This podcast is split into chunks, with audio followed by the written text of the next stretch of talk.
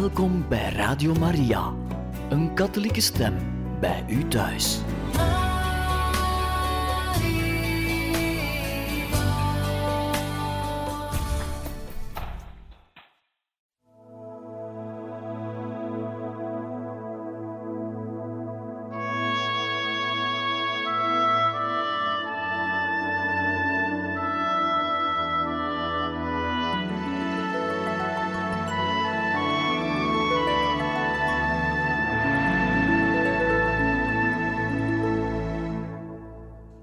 Beste luisteraars van Radio Maria, welkom in het programma Heiligen Getuigen. Hierin lezen we verder voor uit het leven van de heilige zuster Faustina. En we zijn gekomen in het jaar 1937, meer bepaald in de vastentijd en Pasen van dit jaar.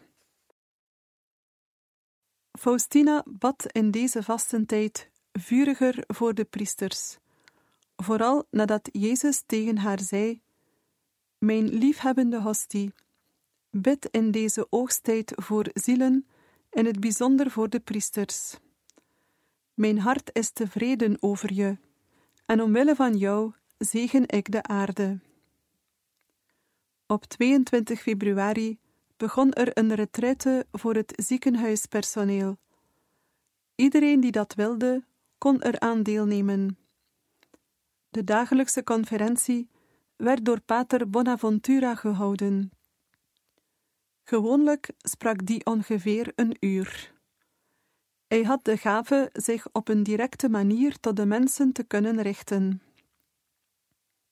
Faustina was blij dat ze op 28 februari van deze gelegenheid gebruik kon maken om haar maandelijkse recollectie te houden.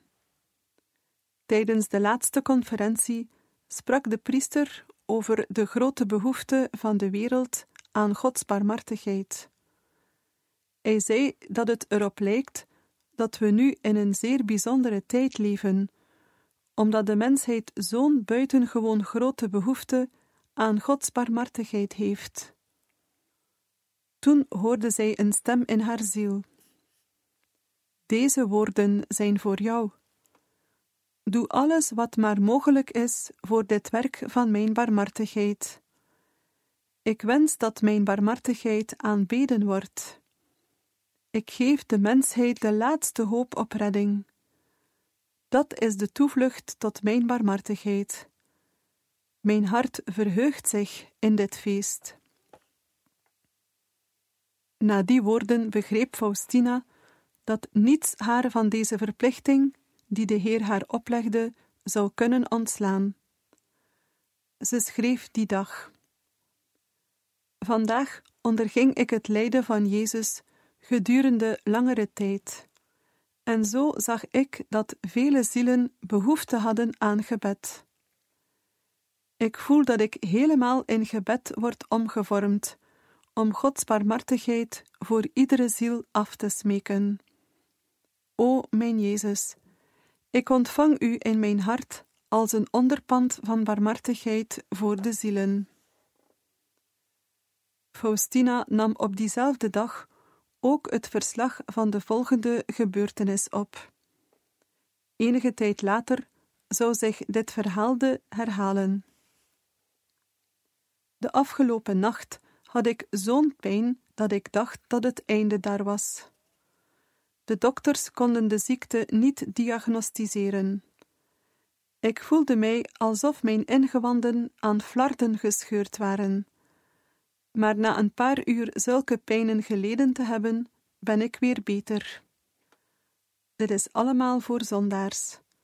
Laat uw barmhartigheid op hen neerdalen, o Heer.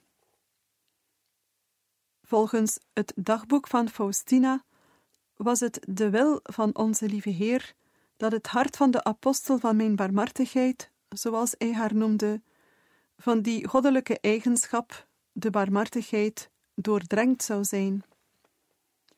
Hij bewerkte dat haar hart zich sterker tot die werken van barmhartigheid aangetrokken voelde, die niet alleen tijdelijke verlichting brengen, maar die ook voor de hele eeuwigheid een weldaad zijn voor de ziel. De volgende passages uit haar aantekeningen laten zien dat de eerste en voornaamste zorg van Faustina de redding van de zondaars was. Dat hield ook het bijstaan van de stervenden en het verlichting brengen aan de zielen in het vagevuur in. 5 maart 1937 Vandaag maakte ik het lijden van de Heer Jezus lange tijd in mijn eigen lichaam mee. De pijn is erg hevig, maar dit is allemaal omwille van onsterfelijke zielen. 8 maart 1937 Toen ik vandaag ter intentie van pater Andras aan het bidden was, begreep ik plotseling hoe vertrouwelijk deze ziel met God omging en hoezeer hij de Heer behaagde. Het gaf mij reusachtige blijdschap, omdat ik er intens naar verlang dat alle zielen, zo innig als dat maar mogelijk is, met God verenigd zijn. 12 maart 1937 Vandaag voelde ik hoezeer een zekere stervende ziel naar gebed verlangde. Ik bad totdat ik voelde dat zij gestorven was. O, stervende zielen hebben zo'n grote behoefte aan gebed. O Jezus, geef het de zielen in om vaak voor de stervenden te bidden. 15 maart 1937 Vandaag ging ik binnen in de bitterheid van het lijden van de Heer Jezus. Ik leed op een zuiver geestelijke wijze. Ik leerde hoe afschuwelijk de zonde is. God liet mij de totale afzichtelijkheid van de zonde kennen. Ik leerde in de diepte van mijn ziel hoe verschrikkelijk zelfs de kleinste zonde is en hoezeer zij de ziel van Jezus folterde. Ik wil liever duizend hellen verdragen dan slechts de kleinste dagelijkse zonde bedrijven. De Heer zei tegen mij: Ik wil mijzelf aan de zielen geven en ze met mijn liefde vervullen. Maar er zijn er maar weinig die alle genaden willen aannemen die mijn liefde voor hen bestemd heeft. Mijn genade gaat niet verloren. Als de ziel waarvoor ze bestemd was ze niet aanvaardt, neemt een andere ziel die aan. Gedurende de mis op Palmzondag 21 maart verdronk Faustina's ziel in de bitterheid en het lijden dat Jezus ten deel viel. Hij gaf haar te kennen hoeveel hij in die triomftocht geleden had. Op een bijzondere manier voelde ze het Hosanna in het hart van Jezus weergalmen als een echo van het kruisig hem. De dokter gaf Faustina geen toestemming om die middag naar de lijdensdienst te gaan. Zij bad dus in haar kamer. Plotseling hoorde ze de bel gaan in de kamer naast de hare. Ze ging er naar binnen en verleende een dienst aan iemand die ernstig ziek was. Toen ze in haar kamer terugkwam, zag zij de Heer Jezus. Hij zei: Mijn dochter, je deed mij een groter genoegen door mij die dienst te verlenen dan wanneer je lang had gebeden. Ze antwoordde: Maar het was niet aan u, Jezus, maar aan die patiënt die ik deze dienst verleende. En de Heer antwoordde: Ja, mijn dochter, maar wat je ook maar voor je naaste doet, doe je voor mij. De volgende dag zag zij Jezus onder de heilige mis in grote folteringen. Er ontsnapte een zacht gekerm aan zijn hart. Na een poosje zei hij: Mij dorst. Ik dorst naar de redding van de zielen. Help mij, mijn dochter, om zielen te redden. Verenig je lijden met mijn bitter lijden, en offer dat samen aan de Hemelse Vader ten behoeve van de zondaars. Diezelfde dag kreeg zij gelegenheid om dat te doen. Deze avond lag er een zekere jonge man op sterven. Hij leed verschrikkelijk. Ik begon ter intentie van hem de rozenkrans te bidden die de Heer mij geleerd heeft. Ik bad ze helemaal, maar de doodstrijd bleef voortduren. Ik wilde met de litanie van de heiligen beginnen, maar plotseling hoorde ik de woorden: Bid de rozenkrans. Ik begreep dat die ziel de bijzondere hulp van gebed en grote barmhartigheid nodig had. Dus sloot ik mezelf op in mijn kamer en viel lang uit op de grond voor God en smeekte om barmhartigheid over die ziel. Toen voelde ik de grote majesteit van God en zijn grote rechtvaardigheid. Ik beefde van angst, maar ik hield niet op de barmhartigheid van de Heer af te smeken voor die ziel. Toen nam ik het kruis van mijn borst af, het crucifix dat ik gekregen had toen ik mijn geloften aflegde. Ik legde het op de borst van de stervende man en zei tegen de Heer Jezus: Jezus, kijk naar deze ziel met dezelfde liefde als waarmee U op mijn brandoffer neerzag op de dag van mijn eeuwige geloften. Door de kracht van de gelofte die U mij gedaan hebt, met betrekking tot de stervenden en tot hen die uw barmhartigheid over hen zouden inroepen, verleen deze man de genade van een gelukkige dood. Toen hield zijn lijden op en hij stierf vredig. O, hoeveel behoren wij voor de stervenden te bidden. Laten wij van de barmhartigheid gebruik maken, terwijl het nog de tijd voor de barmhartigheid is.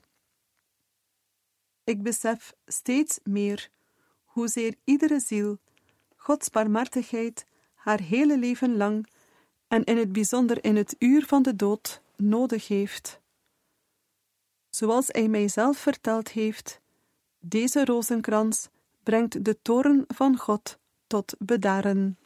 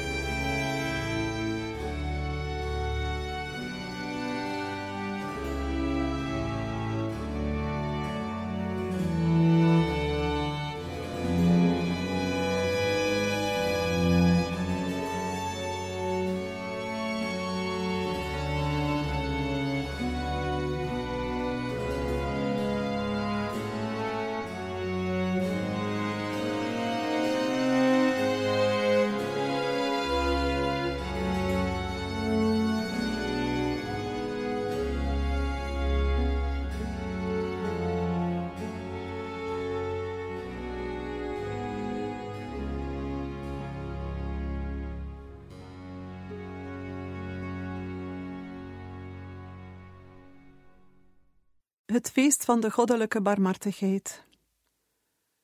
De Heer herinnerde Faustina steeds weer aan zijn wens dat het feest van de barmhartigheid ingesteld moest worden. Deze wens begon haar ook innerlijk te verteren. Ze vond enige verlichting als zij vurig bad dat de instelling van het feest verhaast zou worden. Ze was zelfs al met een noveen ter intentie van zekere priesters begonnen. Ze bad dat God hen licht en bezieling zou geven om zich in te zetten voor de instelling van dit feest, en dat Gods geest de Heilige Vader met betrekking tot deze hele zaak zou inspireren.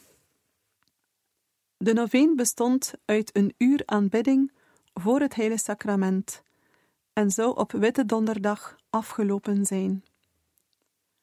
Op 23 maart was het dinsdag in de Heilige Week en de zevende dag van de noveen. Faustina kreeg op die dag het volgende visioen. Plotseling legde Gods tegenwoordigheid beslag op mij. Ik zag mezelf opeens in Rome, in de kapel van de Heilige Vader, en tegelijkertijd was ik in onze kapel. De viering van de Heilige Vader en die van de hele kerk waren nauw met onze kapel verbonden, en ook op een zeer bijzondere manier met onze congregatie. Ik nam tegelijkertijd deel aan de plechtige viering hier en in Rome. Want de viering was zo nauw met Rome verbonden dat ik zelfs terwijl ik schrijf die twee niet kan onderscheiden, maar ik schrijf het op zoals ik het zag. Ik zag de Heer Jezus in onze kapel in de monstrans die op het hoogaltaar uitgesteld was. De kapel was feestelijk versierd en op die dag mocht iedereen die dat wilde binnenkomen. De menigte was zo groot dat men ze met het oog niet kon overzien. Iedereen nam met grote vreugde deel aan de vieringen en velen van hen verkregen wat zij wensten. Dezelfde viering werd in een prachtige kerk in Rome gehouden, en de Heilige Vader vierde dit feest met de hele geestelijkheid. Toen zag ik plotseling de heilige Petrus, die tussen het altaar en de heilige Vader stond. Ik kon niet horen wat de heilige Petrus zei, maar ik zag dat de heilige Vader zijn woorden begreep. Toen begonnen sommige geestelijken die ik niet kende, mij te ondervragen en te vernederen, of liever gezegd, hetgeen ik geschreven had. Maar ik zag dat Jezus mijzelf verdedigde en ze liet begrijpen wat ze niet wisten. Toen zag ik plotseling hoe de twee stralen, die net zo waren als ze op de afbeelding geschilderd zijn, uit de hostie voortkwamen en zich over de hele wereld uitbreiden. Dit duurde slechts een ogenblik, maar het leek alsof het de hele dag geduurd had. Onze kapel was de hele dag overvol met mensen, en de hele dag was boordevol vreugde. Toen zag ik plotseling de levende Heer Jezus op ons altaar, precies zoals hij op de afbeelding weergegeven wordt. Toch voelde ik dat de zusters en alle mensen de Heer Jezus zelf niet zagen zoals ik hem zag. Jezus keek met grote vriendelijkheid en vreugde naar de Heilige Vader, naar bepaalde priesters, naar de hele geestelijkheid, naar de mensen en naar onze congregatie. Toen werd ik in een ogenblik opgenomen om naast Jezus te staan. Ik stond naast de Heer Jezus op het altaar, en mijn geest werd met zo'n groot geluk vervuld dat ik niet in staat ben om het te begrijpen of erover te schrijven. Een diepe vrede en rust vulde mijn ziel. Jezus boog naar mij toe en zei heel vriendelijk: Wat is je verlangen, mijn dochter? Ik gaf als antwoord: Ik wens dat uw barmhartigheid aanbeden en eer bewezen wordt. Ik word door de instelling en viering van dit feest al aanbeden. Wat wil je nog meer? Toen keek ik naar de reusachtige menigte die de goddelijke barmhartigheid aanbad, en ik zei tegen de Heer: Jezus, Zegen allen die zich verzameld hebben om u te prijzen en uw oneindige barmhartigheid te vereren. Jezus maakte een kruisteken met zijn hand, en deze zegen werd als een lichtstraal door de zielen weerkaatst. Mijn geest werd in zijn liefde verzwolgen. Ik voelde mij alsof ik versmolten was en helemaal in God opgegaan was. Toen ik weer tot mezelf kwam, werd mijn ziel overstroomd door een diepe vrede. Er werd aan mijn verstand een bijzonder begrip van veel dingen meegedeeld, een begrip dat me nog niet eerder verleend was. Ik ben oneindig gelukkig, alhoewel ik de minste van allen ben.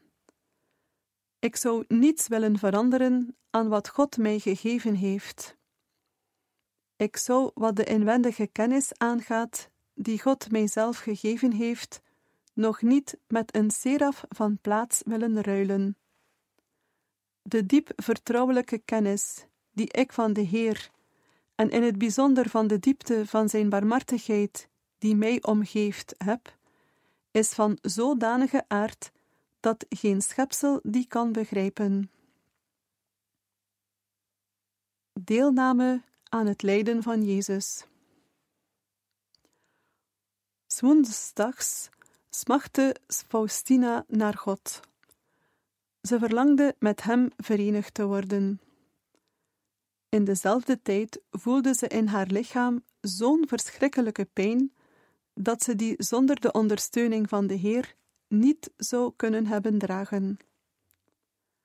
In haar foltering bad ze voor de hele kerk en vooral voor de priesters.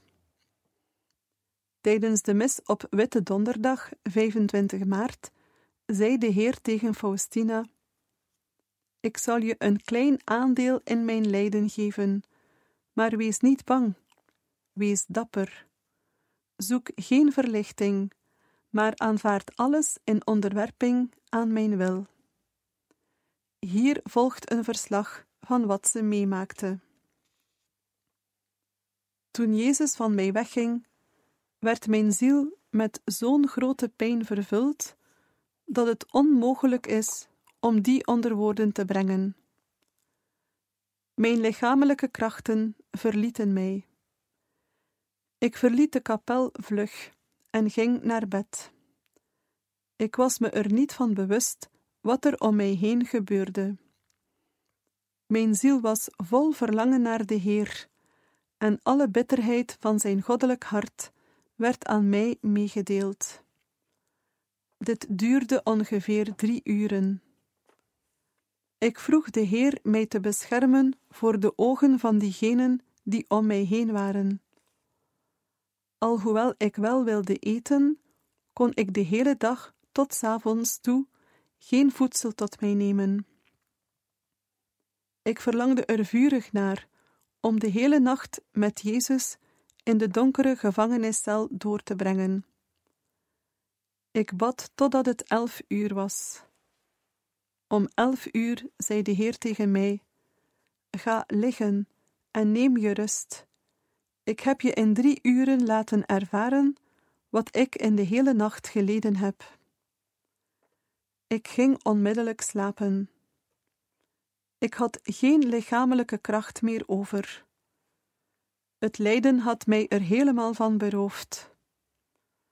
Gedurende deze hele tijd had ik in een soort bezwijming verkeerd. Iedere klop van Jezus hart vond weerklank in mijn hart en doorboorde mijn ziel. Als deze folteringen mij alleen gegolden hadden, zou ik minder geleden hebben. Maar omdat ik naar degene keek die mijn hart met alle kracht lief heeft, en zag dat hij leed en dat ik hem geen enkele verlichting kon geven, versmolt mijn hart in liefde en bitterheid. Ik stierf met hem, en toch kon ik niet sterven.